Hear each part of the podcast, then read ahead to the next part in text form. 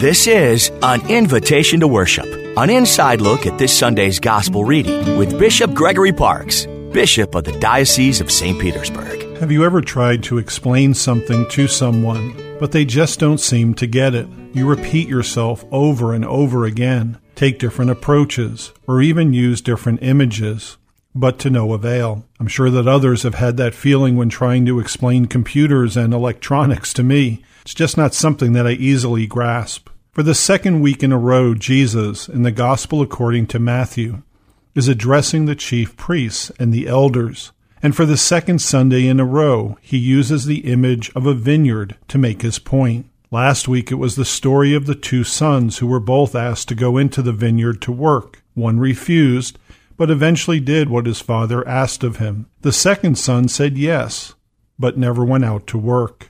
Jesus used this illustration to teach the leaders of the community about doing God's will.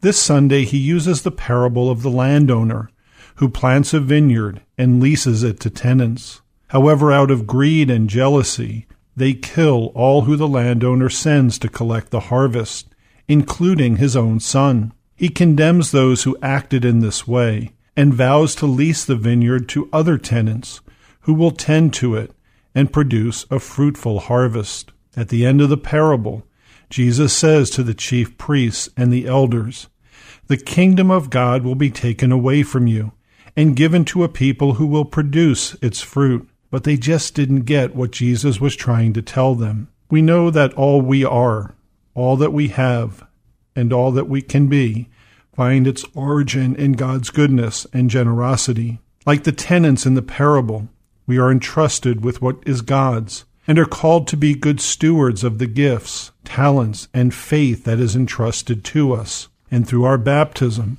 we are called to produce a fruitful harvest for God and His kingdom.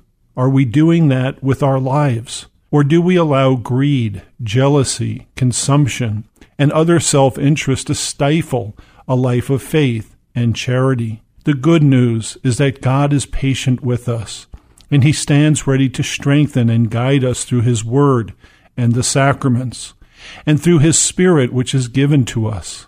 Do you have the courage to be the good tenant of the vineyard, who will take what he has been given and produce abundantly for the kingdom of God? I'm Bishop Gregory Parkes inviting you to worship with us this weekend. To find a local Catholic church, visit tampabaycatholic.org.